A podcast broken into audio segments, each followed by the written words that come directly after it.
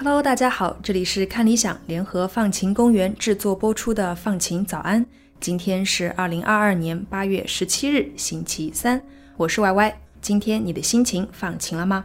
今天的节目开始前呢，我想提醒大家，本期的内容呢涉及性侵和性暴力，如果相关内容会引发你的不安，你可以跳过这一期。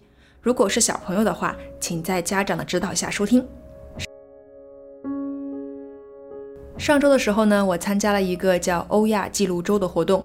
活动呢是围绕着欧洲和亚洲选取了十五部纪录片来放映，希望可以在这个纷乱的世界里创造一个冷静观察世界的角度。这十五部纪录片呢，就是从不同的角度切入了欧亚各地的群体们正在面临的困境和挣扎，从叙利亚异乡寻亲到北欧的原住民萨米人面对的困境，从印度出现的由女性独立经营的报纸。到韩国的父母为下一代争取同性恋的权益等等，我觉得这些纪录片呢，留存下了不同民族的创伤和他们的努力，让我们可以了解同在地球上的其他群体的悲喜。今天我要和大家分享我看的这部纪录片，名字叫《A Thousand Girls Like Me》，直译呢就是一千个像我一样的女孩，也有人把它翻译成同境相连，境地的境，怜惜的怜。也就是大家在相同的境遇下相互理解和支持。这个故事发生在阿富汗，当然是被塔利班2021年重新占领之前的阿富汗。一位叫 Katira 的女性呢，在长达十三年的时间里遭受性侵，经历了多次怀孕和被迫流产。更让人难以接受的呢，是这个不断伤害她的人啊，竟然是她的亲生父亲。在纪录片拍摄的时候，Katira 才二十三岁，她有一个侥幸幸存下来的女儿。对，也是他爸爸的女儿，而这个女儿呢，现在每天都叫她姐姐，听起来是不是脑子里很乱？对，这和我看电影的时候的感觉一模一样，因为打从心里不能够接受这里的人物关系，让我更加觉得脑子里是一片混乱。为了摆脱他噩梦一样的生活呢，他不断的向周围的人、向宗教领袖寻求帮助，不过他们啊，都给不到任何实质的帮助，他们只是让他呢，每天晚上要认真的祈祷。于是啊，他鼓起勇气向媒体求助。他在电视上讲述了自己痛苦的遭遇。虽然他的父亲因此被暂时的关押，但是啊，却迟迟得不到庭审。毕竟呢，这个国家的司法制度总是偏帮男性。他父亲的兄弟们到处骚扰卡蒂拉，他的妈妈、女儿和两个哥哥。这个时候呢，他自己还又怀有身孕，为他提供法律援助的机构需要他把孩子生下来，这样才可以作为控告父亲的证据。整个纪录片呢，就呈现了他是怎么通过自己的力量和好心人的帮助，寻求正义，并且逃离伤害的故事。说到这里呢，我们要把镜头从卡蒂拉身上暂时移开，去看一看在阿富汗的女性们的生活。在历史上的很长一段时间里呢，她们是深受父权制度压迫的。她们可能因为在公共场合大笑或者鞋子发出声音而被打，可能因为单独外出没有男性的陪伴而被杀害。他们被要求全身包裹着罩袍。只能在男性亲属的陪同下才可以出门。他们好像没有自我，只有通过男性的身份才能够被定义。他们是谁的女儿、谁的姐姐、妹妹，或者是谁的妻子？不过，从2001年塔利班执政被推翻后，到塔利班2021年重新掌控阿富汗之间的二十年里啊，当地的女性们呢，为获得更有尊严的生活，做出了艰苦的努力。妇女权益也在教育、工作、医疗等领域获得了显著的进步。到二零一九年的时候，阿富汗呢有三千二百四十名女警察，一千六百八十九名女士兵，女学生的比例呢已经占到了学生总数的百分之四十，女性占政府公务人员的比例达到了百分之二十七点三，占选举机构工作人员的百分之三十三。新当选的独立选举委员会秘书长呢也是女性。根据联合国教科文组织的一份报告，近年来呢，阿富汗女性识字率显著提升。二零一八年，阿富汗的女性识字率为百分之二十九点八一，而在二零一一年的时候呢，这个比例啊还只有百分之十七点六一。阿富汗劳动力中女性的参与率呢，也从二零零九年的约百分之十五上升到了二零一九年的将近百分之二十二。我看的这部纪录片《A Thousand Girls Like Me》的导演 Sahara Mani 就是从二零零一年开始进入到媒体行业的。他从小就喜欢电影。经常呢跟着他的爸爸一起看《北方的纳努克》，真的是一部非常早期的无声纪录片，主要说的是北极圈的原住民爱斯基摩人的日常生活。但是作为生活在伊朗的阿富汗难民，他并没有机会上学，甚至不能在国内旅游。一直到他二十三岁的时候，他才有机会去到伦敦艺术大学学习纪录片拍摄。毕业之后呢，他选择回到了阿富汗。他希望给阿富汗的妇女们提供发声的渠道，帮助更多的人更好地了解阿富汗。她还希望自己的纪录片呢，可以给人们提供解法。用英文来说呢，就是 solutions-based filmmaking。这和我们放晴公园做的 solutions journalism 异曲同工，都是希望报道解法，激发行动。他一直非常努力地记录下阿富汗女性在争取自己权益的道路上的探索和斗争，希望啊为下一代创造出一个更加安全的环境。在电视上看到 Katira 讲述自己的遭遇之后，Zahara 就找到了他，说服他呢接受自己来拍摄他的经历。Katira 起初是很犹豫的。毕竟呢，之前在电视台曝光父亲的行为的做法，受到了不少人的指责。他的哥哥呢，也因为他的行为而找不到工作。大家普遍都还是觉得，嗯，家丑不可外扬。现在拍摄这个纪录片，需要更加深入的进入他的生活里。他不知道自己会面对什么。Sahara 说：“我来拍摄你，和你生活在一起。如果有什么不幸发生在你身上，也同样会发生在我的身上。我们的命运是联系在一起的。”为了躲避父亲这边亲戚们的上门骚扰，卡提拉和家人需要经常搬家，而且越搬越偏远。萨哈拉为了拍摄需要坐很远的车，一路上甚至会遇到炸弹在附近爆炸。说不害怕肯定是假的，但是为了完成拍摄，为了记录下卡提拉的抗争，萨哈拉坚持了下来。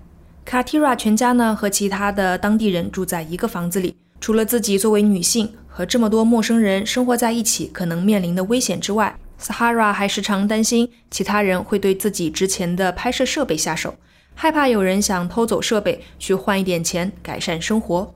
拍摄刚开始的时候，他会让自己的家人每隔一个小时就给自己打一个电话来确认他是平安的。几个月之后，他和 Katira 已经建立起来了相互的信任，两个人已经情同姐妹一样，家人就不需要时刻打电话来了。因为拍摄 Katira，Sahara 也经常受到恐吓。在人多的场合里呢，Sahara 会被周围的人恶意的推来推去，失去平衡。不动手的时候呢，人们就会用语言来诅咒他。但是啊，Katira 的勇气鼓舞着他坚持下去。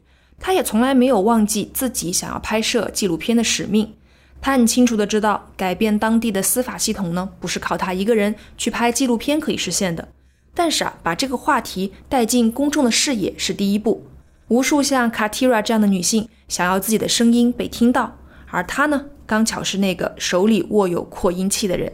Sahara 和卡提拉一起生活了两年半，一直到卡提拉获得了去法国开始新生活的机会。虽然卡提拉的父亲对他性侵犯的事实得到了认定，但是呢，在纪录片拍摄完成的时候，还是没有被宣判。Sahara 只是默默地继续他的下一个拍摄，那是关于一个追求音乐梦想的阿富汗普通女性的故事。Sahara 说：“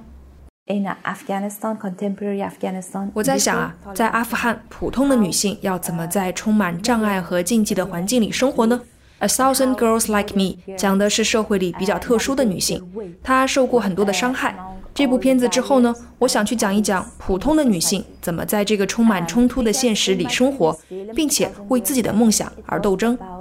像 Sahara Mani 这样的阿富汗女性啊，有不少，比如非常知名的阿富汗导演 Sahara Kalimi，她拍摄了《方向盘背后的阿富汗女人》。讲的呢是阿富汗第一个女司机的故事。这位女司机呢已经开了十多年的出租车，她每天能挣上十到二十美元，足够养活家里十五个亲戚，包括生病的母亲。她在自己的车上啊放了一把步枪，还敢载着乘客直接开进塔利班的占领区。影片让我们看到，尽管条件有限，但是阿富汗的女性们并没有放弃生活的希望。还有二十八岁的摄影师 Fatman Hosseini。他用自己的镜头展现出阿富汗女性们在最艰难的环境里保持着美丽和勇敢。他说啊，我的目的呢是打破人们对阿富汗女性的刻板印象。我一直在努力描绘不同的种族，每个地区的人脸型都不一样，有白有黑，每个省的传统服饰也都不一样。听到这里呢，不知道你有没有为这些女性们的坚韧和力量所感动？让人难过的是啊，二零二一年八月，塔利班重新控制了阿富汗。当地女性们的公共空间呢不断缩小。我们在《放晴早安》第一季的第一百三十二期和一百三十八期讲到了一些更加具体的故事，欢迎大家呢重新收听。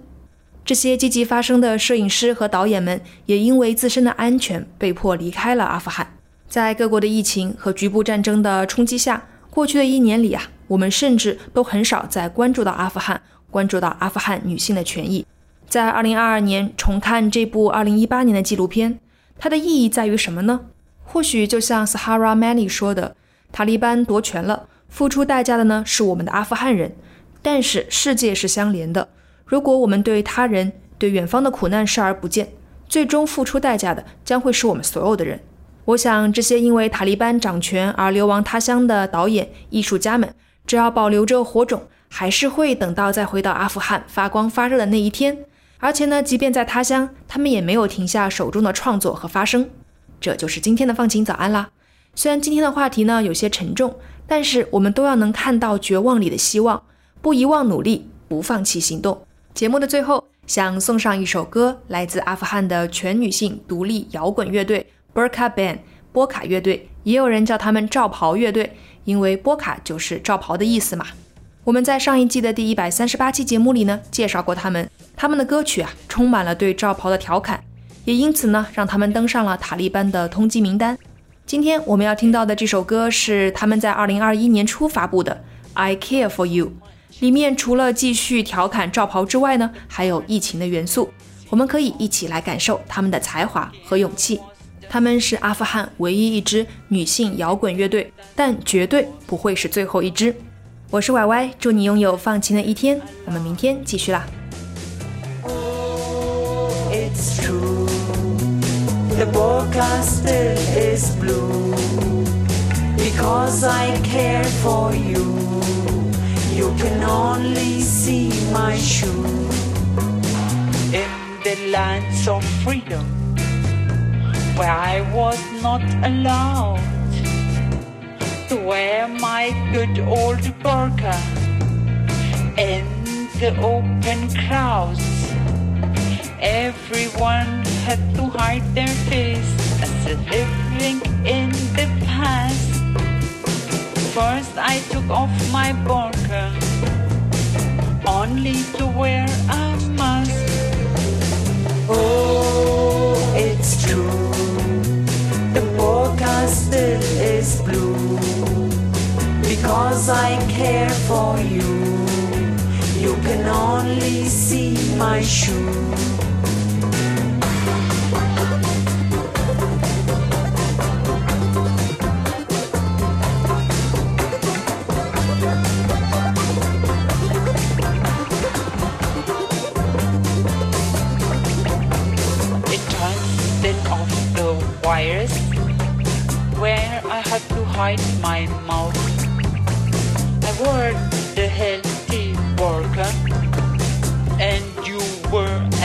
Astounded.